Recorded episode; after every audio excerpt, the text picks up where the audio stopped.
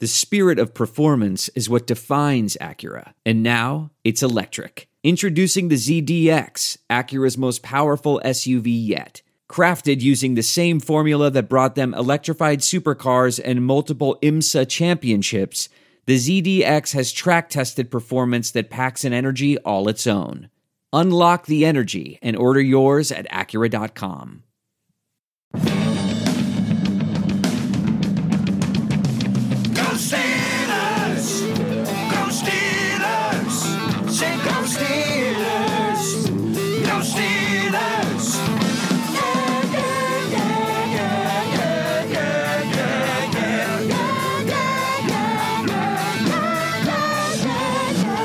Welcome to the Steelers Outpost Podcast, a proud member of the Armchair All Americans Network. Like the receding tide foreshadowing an impending tsunami, the LA Chargers toyed with the Pittsburgh Steelers for one half, allowing them to run out past the safety of the beach and gleefully pick through the treasures on the exposed seabed, only to rush back in the second half with a tidal wave of fury, burying the home team like Egyptians chasing the Israelites across the Red Sea. It's December 3rd, 2018, episode 68. This is Tom in the Washington, D.C. Outpost. Nick joins me from the Houston Outpost. This morning's hangover from the Steelers' 33 to 30 loss uh, to the Chargers was rivaled only by my introduction to tequila during my freshman year at a poker game at Kent State University. I have to say, my sleep was delayed until that last field goal passed through the uprights, and it was exacerbated as my mind tried to wrap itself around the whiplash that we had just experienced. So I am going on no sleep this evening. I can only imagine you being in college that the quality of that tequila rivaled the quality of the Steelers' gamesmanship yesterday, meaning that it was very poor and thus to uh, adding to your hangover. Yeah, that that was a little tough to take. Although it wasn't like literally it was a last second loss. That that was coming at us like a tsunami and was predictable.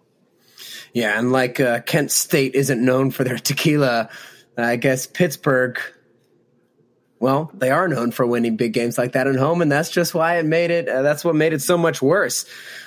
I want to Not only you. are they known for winning big games, but they're known for never having lost a game when they were up by 16 at the half. What was the statistic?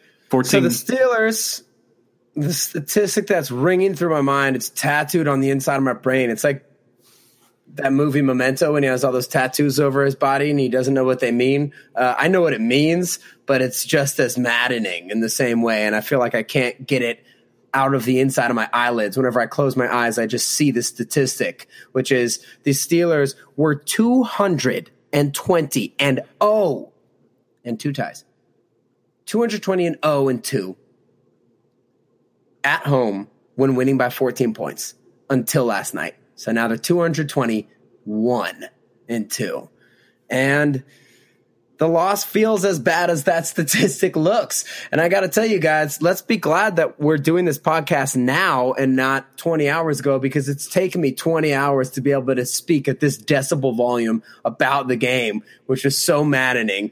And we should really start with the, with our first point, which is very similar to the episode we brought you last week, and it's the Steelers should have blown out the Chargers. This game shouldn't even have been close.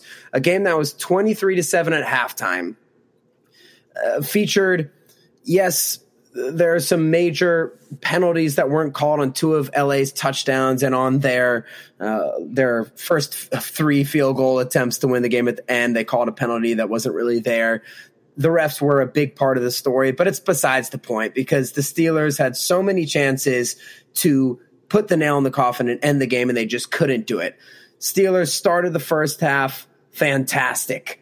Uh, started out to what should have been a 14 0 lead right away. Ended up being a 13 0 lead because Chris Boswell decided to miss extra points again. Um, but, you know, so many opportunities for the Steelers. Ben misses Hunter on the easiest pass. Even Blake Bortles might be able to hit it. Okay, I don't want to be hyperbolic. that could be crazy. Blake Bortles. But I could have hit it left handed. Ben could have definitely hit it left handed. Maybe if he did that, he wouldn't have overthought it so much. Um, also, another turnover near the red zone and some luck and honestly some balls that bounced San Diego's way. But overall, Steelers totally choked in the second half, only scoring seven points, and their defense pretty much squandering every opportunity in a, in a clutch moment to end a game that they should have won by at least 16 to 20 points. Yeah, the first half was overwhelming. When you look at the statistics, the Chargers had precisely two, count them two, net yards rushing. They were uh, two for seven in third down efficiency. The Steelers were rolling 50% third down efficiency, 218 yards. Um, what, what do you say?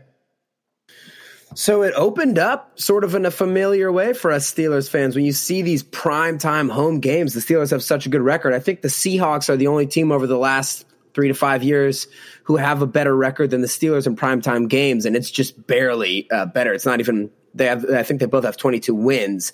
They just have a better winning percentage, and then the Patriots are behind both of us. So starts out. Uh, the Chargers go down the field, they miss a field goal, and the Steelers actually get the ball past their own 20 yard line, which isn't really a theme for this season or much of the rest of the game. But they start you know, near their 40. It was a 52 yard field goal that the Chargers attempted. And they went right down the field, uh, including with a bomb to AB. Wi Fi was lit up last night. AB ends up having almost about 120 yards and a touchdown in the first half. So they go right down the field. They score from one yard out with James Conner. Then the Chargers get the ball back. They have to punt. Steelers actually block the punt, get good field position once again, capitalize on that, score another touchdown. So it looked like another one of these occasions, like we saw against the Panthers or like we saw against the Chiefs a couple years ago. When you come to Heinz Field in prime time, you're not going to have a good time, and everything was hunky dory.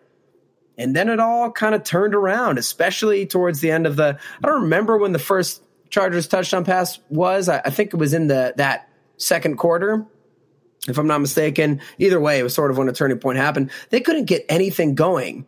And then everybody knows by this point, you know, this comes out on Tuesday.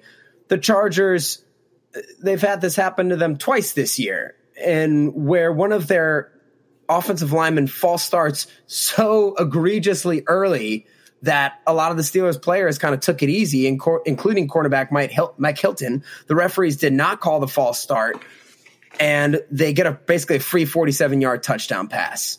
And Mike Tomlin was flipping out. The Steelers fans were flipping out. And Mike said at halftime that the refs apologized to them. They said, We missed it. We're sorry. And, you know, like I said, penalties aren't an excuse for losing that game. But until that point, the Steelers had stopped the Chargers from doing everything that they wanted to do.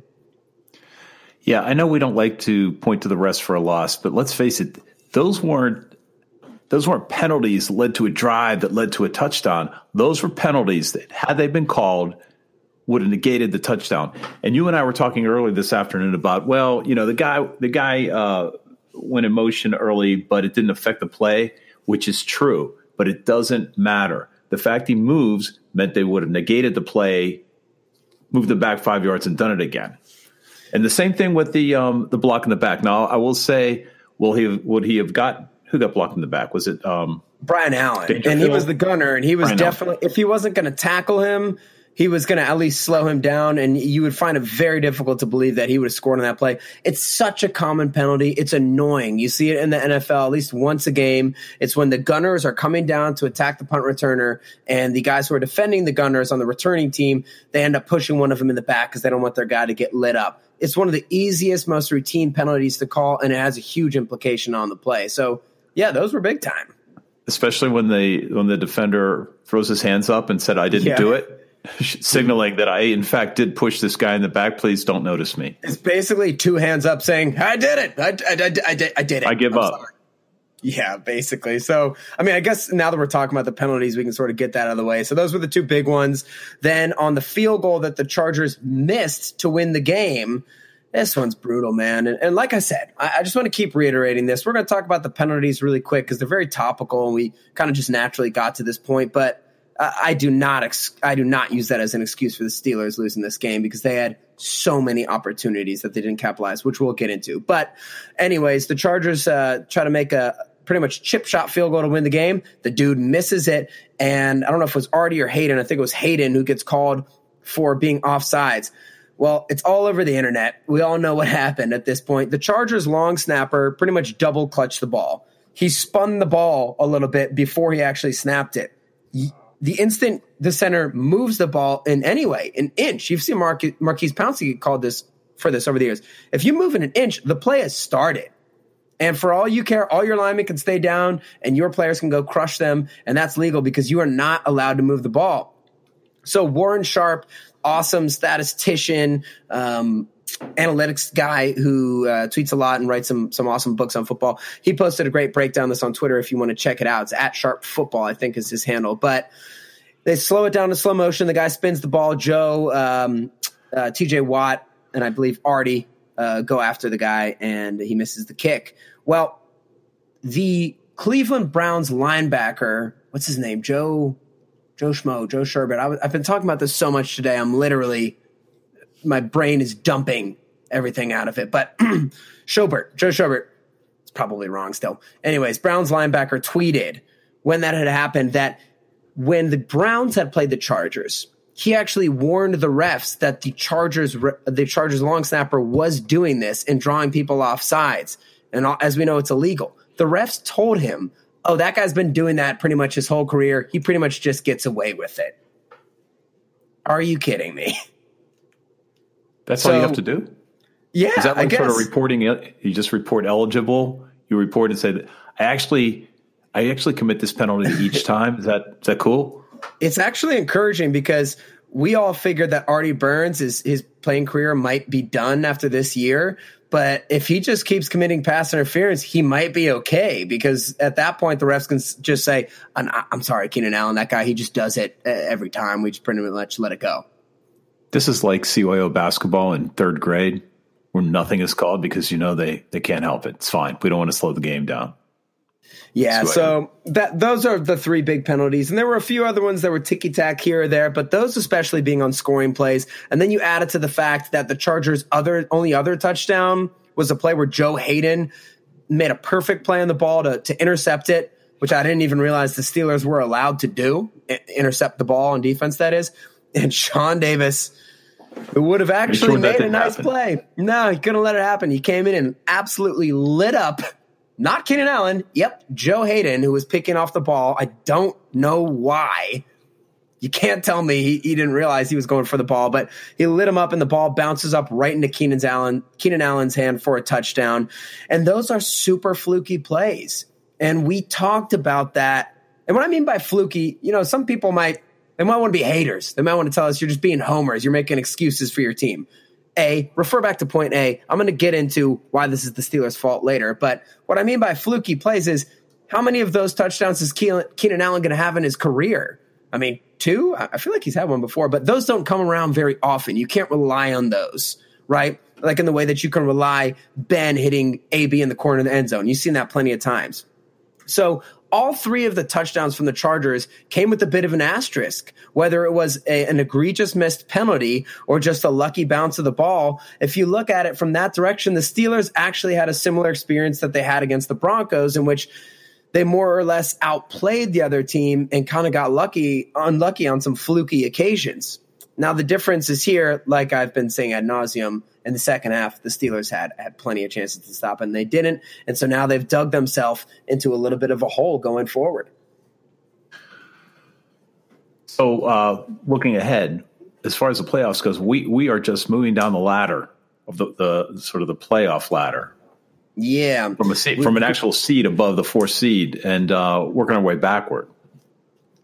Pretty much. So we started in that number two seed before that Broncos game. I thought it would be difficult for us to hold on to that just with the char with the Chargers and the Saints and the Patriots coming up through the schedules and some of the other teams uh, like the ones I mentioned. And then, of course, the Chiefs having a little bit of an easier road ahead of them. Figured that two seed would be hard to hang on to. Thought it would last more than a week, though. Uh, so we gave it up against Denver, and now we're moving all the way down to the four seed at this point, with Baltimore only one half game behind us. So at this point, it's it's going to be almost impossible to get the number one through three seed in the playoffs because the the Pats, the Chiefs, um, and and the Texans have easier roads kind of going ahead. Texans are, are red hot, winning nine in a row. Uh, they don't strike me as an invincible team. They've had a nice bounce with the schedule, but they're good on offense and defense. That's a story for another time. Ravens are right behind the Steelmen. And uh, I thought earlier that the Ravens had an easier schedule, but I do see that they play the Chiefs in Kansas City this week, and I want to say they play the Chargers as well. So it's not a cakewalk for them. Steelers still have a decent chance to finish at least that half game above the Ravens if they beat the, the, the Raiders and the Bengals. But look, they could even lose this division. They could slide all the way down to the sixth seed. And if they really lay an egg, they could be out of the playoffs altogether. You know, I just sort of I, I, remember our discussion about what this team was going to be like during preseason. We didn't feel that it was better than 2017. As a matter of fact, we thought the loss of Ryan Shazier meant that we were experiencing a downgrade. And I think through the first uh, games, other than the two losses, the defense was playing above, uh, not above the line, but sort of above its punching weight mm-hmm. for various reasons. I think some of the some of the quarterbacks we played just didn't figure out that you should just throw the ball down the middle to your tight end. I did an analysis of the the quarterbacks we faced, and I know uh, Pro Football Focus isn't the be all and end all, but it's a way to quantify what we what we faced. And we only we only faced two top ten quarterbacks in the first part of the season, and that was um, Patrick Mahomes and Ryan Fitzpatrick. So we lost to one. We uh, and somehow we lost to Joe Joe Flacco. But when you start that facing happens. a real quarterback like Philip Rivers, I think Philip Rivers had a doppelganger in there in the first half. He didn't do much, but man, he came out and he had the Steelers figured out in the second half. And that's what the Steelers are facing in the last third of the season. Derek Carr, I know we're going to talk about Oakland in a second, but Tom Brady, Drew Brees, and and the Red Rifle for Cincinnati, I think those are going to be that's tough for the Steelers defense to defend against. The Red Rifle, he's out for the season, luckily, so we're going oh, against his backups. Sorry. So that does help. Now that that just happened last week. So no offense to you for not paying attention to the most worthless organization in all of professional sports, the Cincinnati. I have another name for them that I won't say here on the podcast. Um, but I got a little outline in front of in front of us here. I've talked about this so much. Talked to P. Butch, talked to Andre, talked to a bunch of different people today.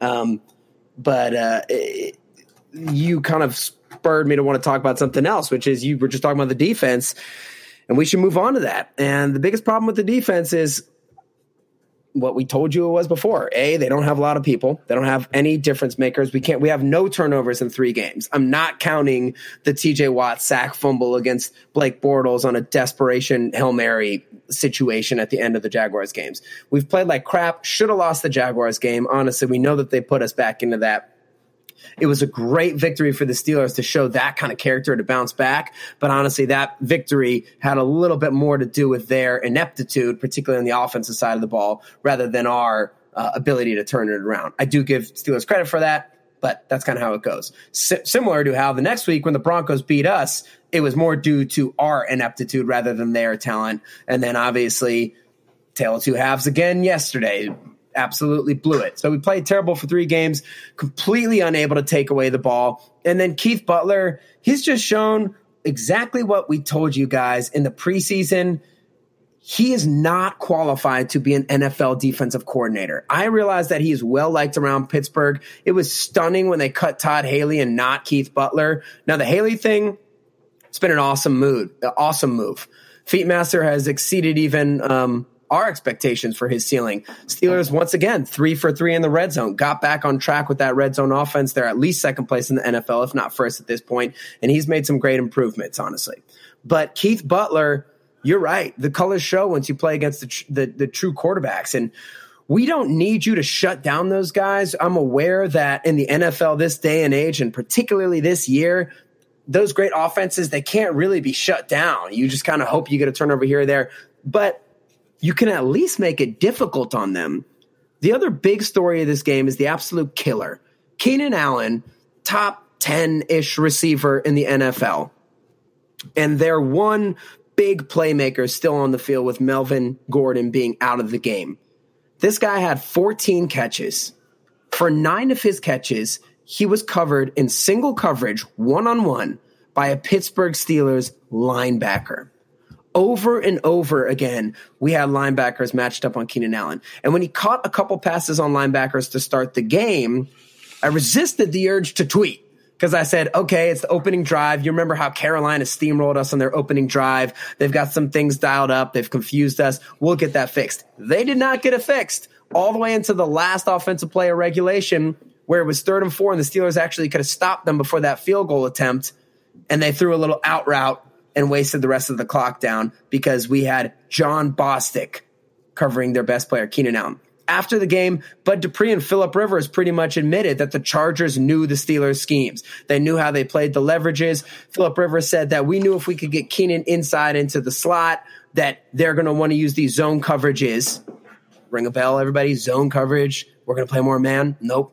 Zone coverages and we can get Keenan on their linebackers. So just like Tom Brady has torn us apart using the zone coverage, stupid scheme forever, Philip Rivers, you're not going to get that by him. And it's just negligent. It just reminds me of when Gronk was uncovered in that game opening game in, in Keith Butler's career. And he's brutal. I mean, what the hell is he going to do against the Pats and the Saints? I think uh, the strategy was not zone coverage as much as we're trying to tire him out from catching so much. Mm, that's a good game. His hands, they could get sore. Maybe Phil is throwing the ball hard. He's excited. It's a prime time game. Precisely. That's a good. That's Tommy Ball right there. Well, only thing with Tommy Ball is sometimes you win and sometimes you lose big. And looks like Butler lost big on Sunday night. Yeah, Bostic. I, I think the uh, LJ Fort being in there was a great strategy. LJ Fort was all over the sparking the team all over the place, but yeah, Jon Bostic that that was brutal to watch.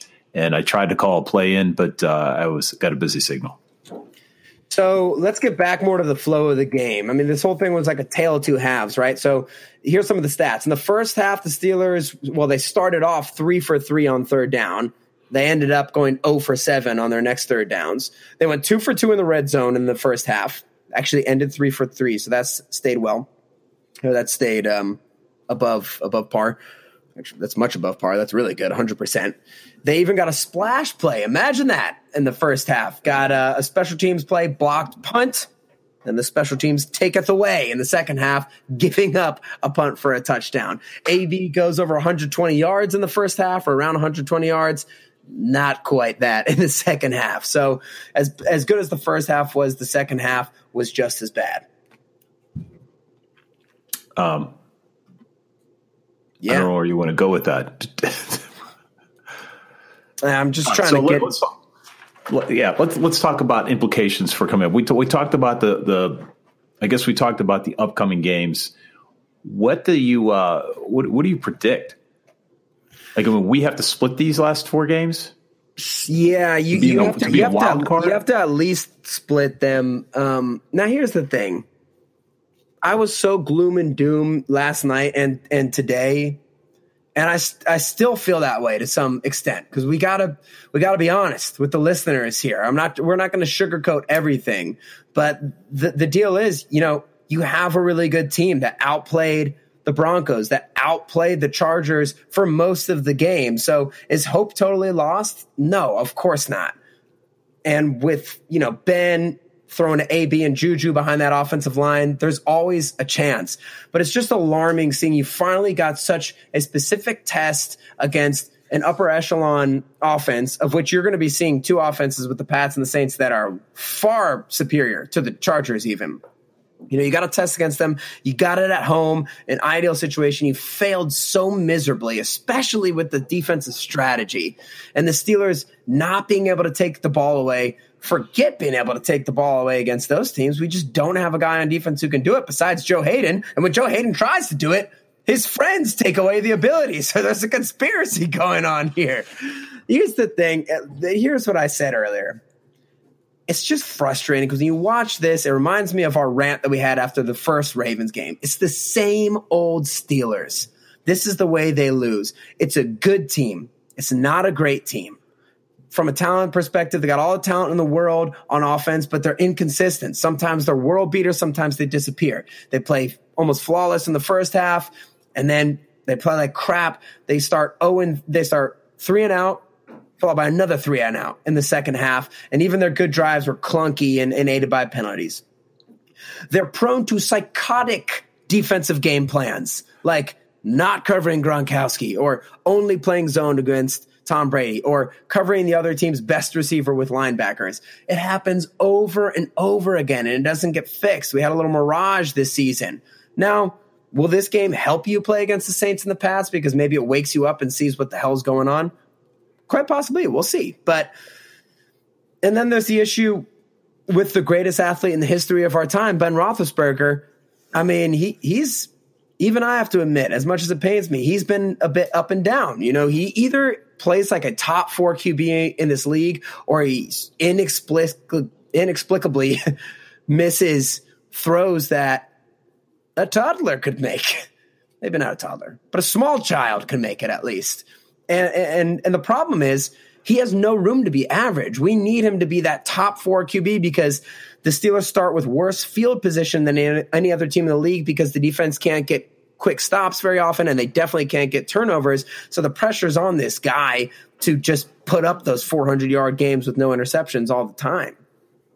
So it's just frustrating seeing them lose in the, in, in the same way that we felt like we've been seeing them lose throughout this Killer B era. And now you don't have your best defensive player in Shazier from last year. And then, you know, one of your best, if not your best offensive player, Le'Veon Bell. And uh, the injury bug finally hit us. So it was a big, it was a big blow. But can the Steelers turn it around if they beat one of those big juggernauts? Of course. Yeah, it, it's it's hard to predict that it'll be able to do it on a consistent basis. Let's let's face it; it is a, a matter of the Steelers shooting themselves in the foot. Last week it was those penalties. This week, yes, I, I, you have to say it's a combination of the refs calls, but it's also penalties again, special teams penalties. You were saying before that it's almost an automatic that some some receiving team. Uh, guy watching a gunner is going to push somebody in the back, but the, the Steelers seem to do it with aplomb and alacrity. We have uh, consistently terrible field position, like you said. Chris Boswell, Chris Boswell, love Chris Boswell, yeah. but he does seem to be depleted. And, right, but as you said, no room for error on the offense because we're not getting any turnovers and no. we are committing. I mean, I think we have the penalties basically under control, except for the fact we seem to have them at the perfectly wrong time during the game. We do. And and last year it seemed like this offense could overcome a holding penalty here or there. Now the holding penalty is like a death sentence for us. You saw the Chargers constantly converting third and long. We started holding them to like 20% on third down and then that that percentage came up, but you saw them get second and 14, third and 14 just throwing those dig routes over the middle of the field. But you were mentioning the special teams and the penalties. Well, 24 penalties on special teams for the Steelers. That's the lead league. And I love Switzer as a return guy because I feel like he always gets you on the kickoffs. He's not as great, but on the punts, he always gets you those 15 yard returns. He doesn't seem like a guy who can break them, but some of those guys were kind of boom or bust. One of our favorites of all time, Antwaan Randle El.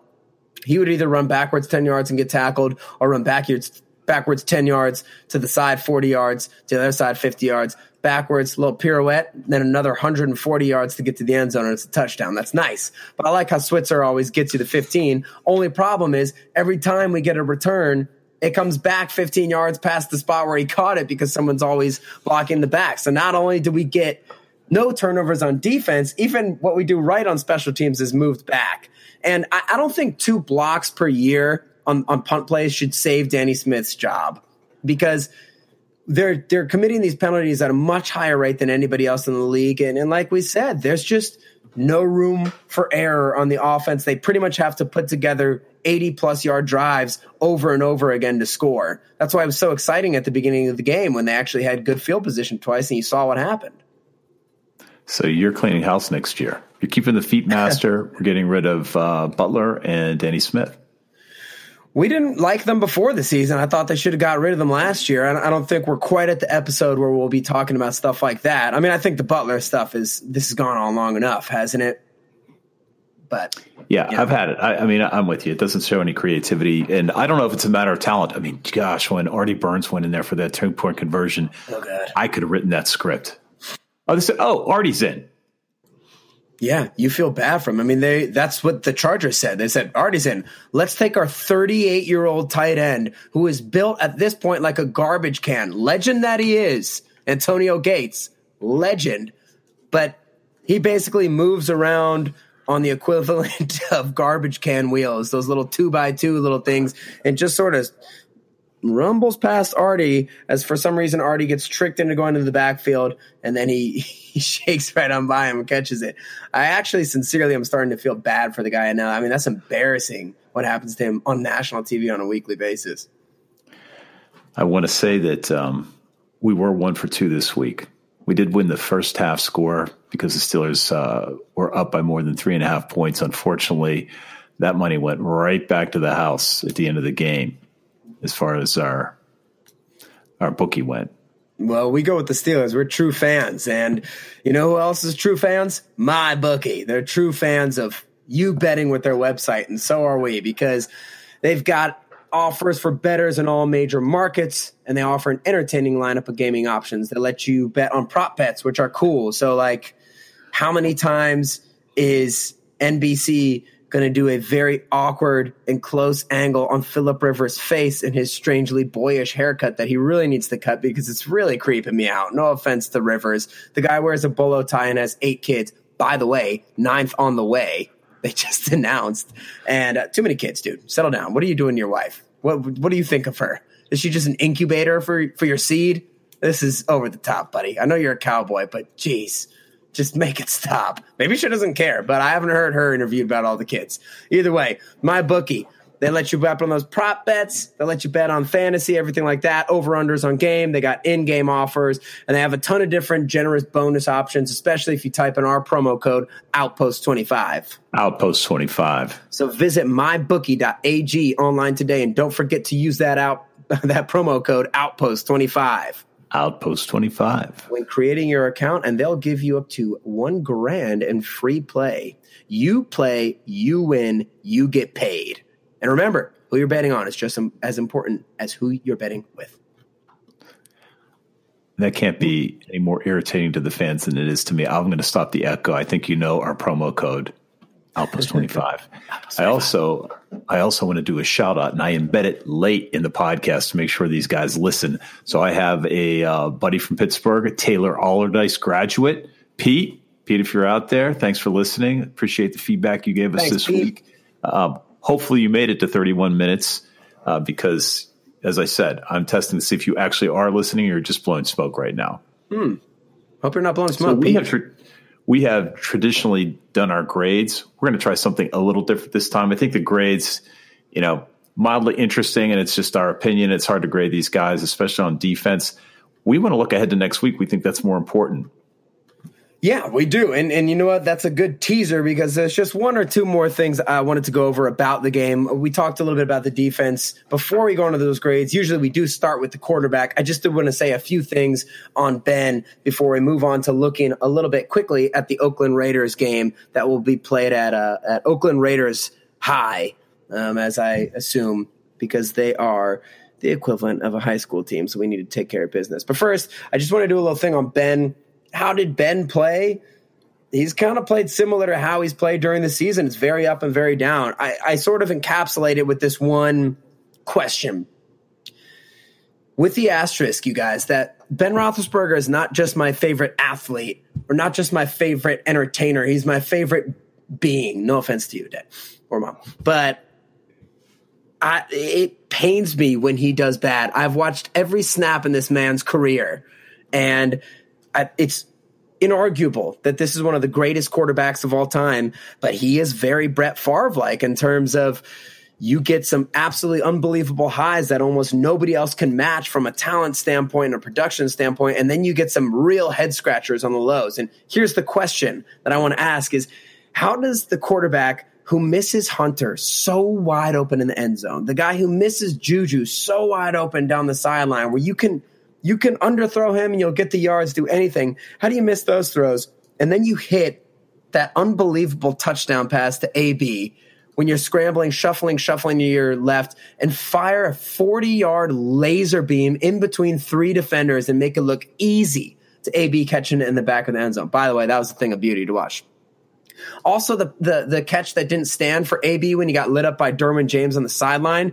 Then fit that in between the safety and the corner. Another just absolute laser. I sincerely don't think there are any quarterbacks in the league besides probably Rodgers and Mahomes and, and maybe Stafford obviously got a, obviously got a rocket arm, not playing this well, ah, not playing that well this year. But there's almost nobody who can make those types of throws. But there's just been some lapses this year where Ben misses some wide open gimmies, and there's really no explanation for it. And like we said, unfortunately, he doesn't have that room for error because the defense won't do anything, particularly in a big game. I mean, when have we seen them get a turnover in a big game? It usually comes against the Browns or something like that. So, Ben, with the occasional weird missers, those are affecting us. Otherwise, he made some great plays in the game. And then another interception, the the lollipop he threw to Vance. He said that it slipped out of his hands. I don't know. Hopefully it did because it was just horrific where it makes you scratch your head and then he turns around and makes some absolutely unbelievable plays. Yeah, But he's not the, the he's not the main reason for the loss. There's plenty, right? I, hope thought- that was cathartic. Yeah, well, he, he'll be back. He'll be back. We know that. And then the last thing I just wanted to give a little overview on the offense and this whole no room for error thing. Here's the thing about the offense that drives me crazy. They have all the talent in the world. Are we still looking for a number three receiver, a number three threat? Yes, absolutely. Our boy Vance McDonald has seriously let us down in the past two weeks. He dropped a touchdown last week against Denver. If he had caught that, probably win that game. He dropped the third down at the end of the game this week. That's right in between both of his hands. He's going back to that dropping McDonald reputation that he had before he came here. So Switzer is also in concussion protocol. Eli Rogers might actually be on the field faster than we thought. We'll see what happens. We need someone to, to pick up that slack. We haven't even talked about James Conner today. I'm hearing rumors that he's going to be okay, but we'll find out. Actually, y- y'all will probably know if you listen to this on Tuesday after Mike Tomlin's press conference. It looked like a serious injury to his ankle, but hopefully, hopefully it's not bad because we're going to need him. What's but- that leg contusion? And he looked like he was holding the back of his his Ankle. um, calf ankle. Yeah, Yeah, I didn't I think it went that low, but Yeah, I don't know what it is, but know. obviously, But if he he's a- out, that's problematic. right, he had a less than stellar game. He did have a four point four yards per carry, but that was on the back of a twenty yard breakaway. So he had sixty yards total. Yeah, and once again, he didn't get a ton of opportunities, but game situations dictate that. I mean, you're you have to catch up. You're in two minute drill. Obviously, you're not catching up at the beginning of the game, but I had to do a two minute drill, and then you're trying to Yeah. move the ball at the end of the game. I get it, but I will say, I mean, the running game is not impressive. If you, I don't want to keep the the Le'Veon comparisons because it's it's pointless. I mean, he's not on the team, but I do think you have to look at what the front office does and how it affects the Steelers season. I don't think they should be let off the hook. You know, maybe you did need that type of star power. I think it's clear at this point that James Conner is a guy I think you can win a Super Bowl with. He's not Le'Veon Bell. Le'Veon Bell never disappeared for four games in a row, right? And I think there are two main qualities that make an offense excellent. And I think the first quality is is having an overwhelming amount of weapons, which is basically what the Steelers had last year, or particularly like three years ago when Martavis just came on, when you had Ben, AB, Le'Veon Bell, Martavis Bryant, that offensive line, you had a lot of people where you just can't even cover everybody. It was like the Chiefs before the disgusting and just disgraceful Kareem Hunt videotape that came out before the Kareem Hunt went off. It's like, wow, they got Hill, they got Kelce, they got Hunt, they got Mahomes, and then even their their their backup guys are pretty good, Watkins and, and, and Conley. Well, the Steelers don't really qualify that for that anymore. They got Ben, Juju, and AB. Not an overwhelming cast. It's a great top heavy cast, but after that, obviously the offensive line. So the overwhelming weapons thing we don't really have. And then the second thing is for a great offense to dominate, you need a schematic or coaching advantage.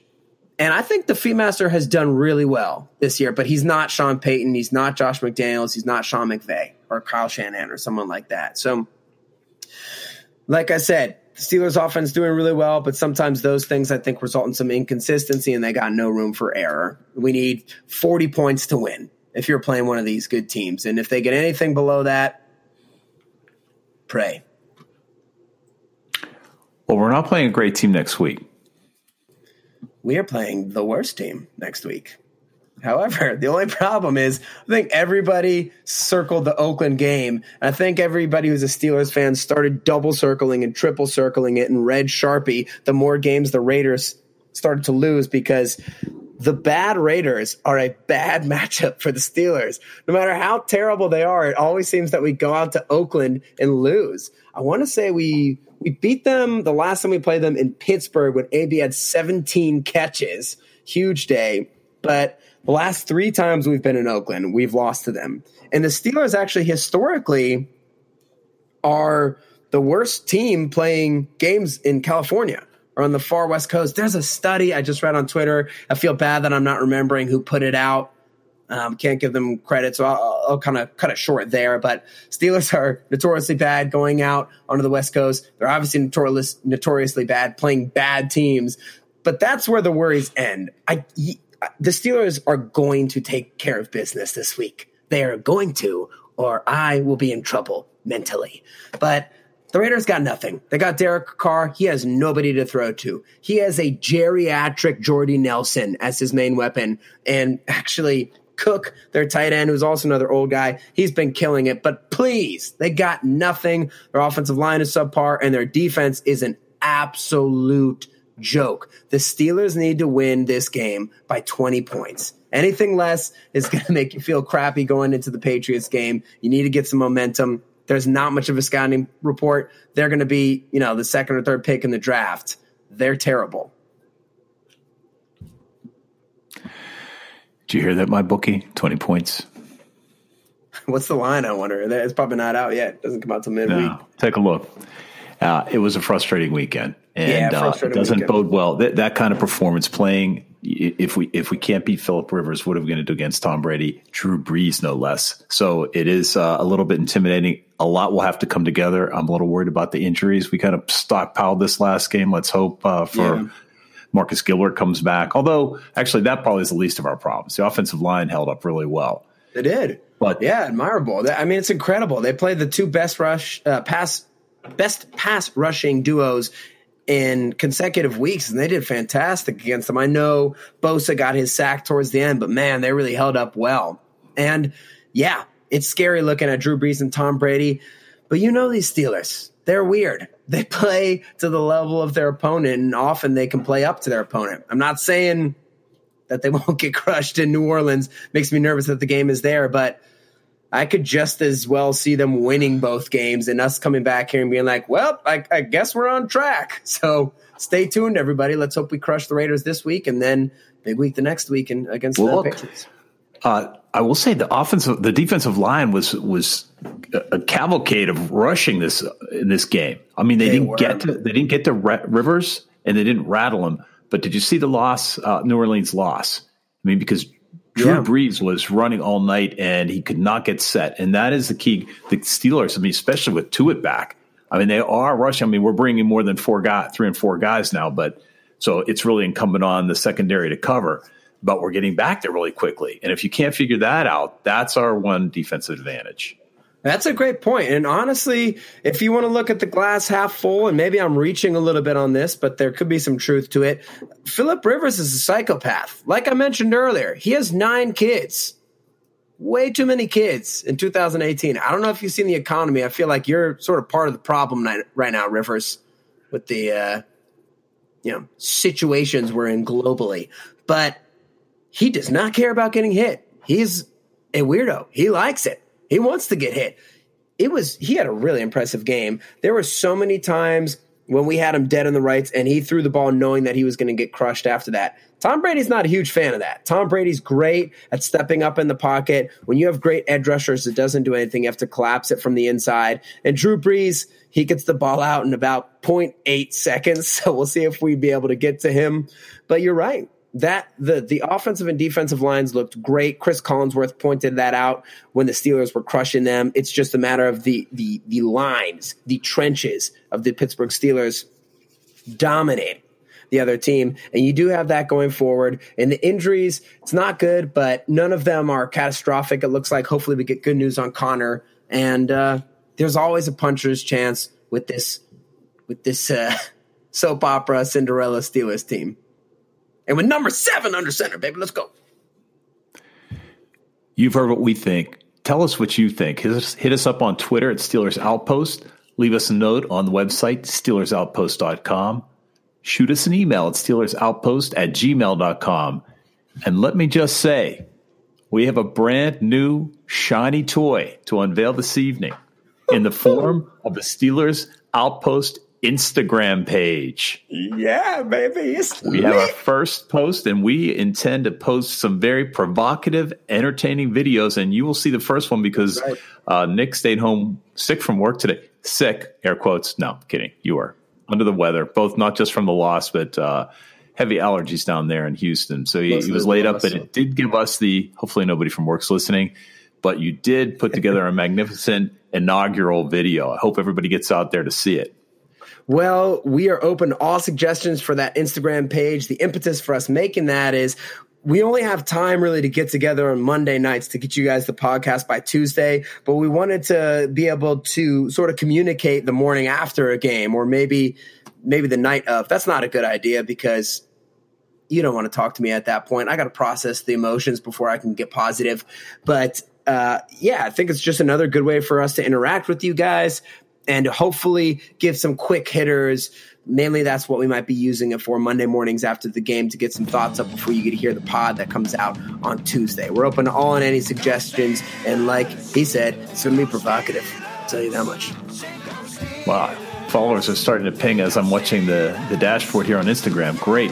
And uh, please give us your fo- feedback At So Steelers until next Outpost. at Steelers Outpost. So until next week, go Steelers. Okay, bye bye.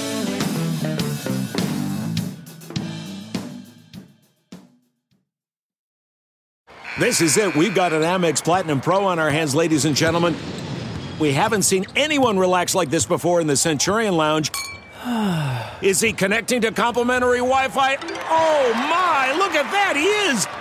And you will not believe where he's going next. The Amex dedicated card member entrance for the win! Unbelievable! When you get travel perks with Amex Platinum, you're part of the action. That's the powerful backing of American Express. Terms apply. Learn more at americanexpress.com slash with Amex.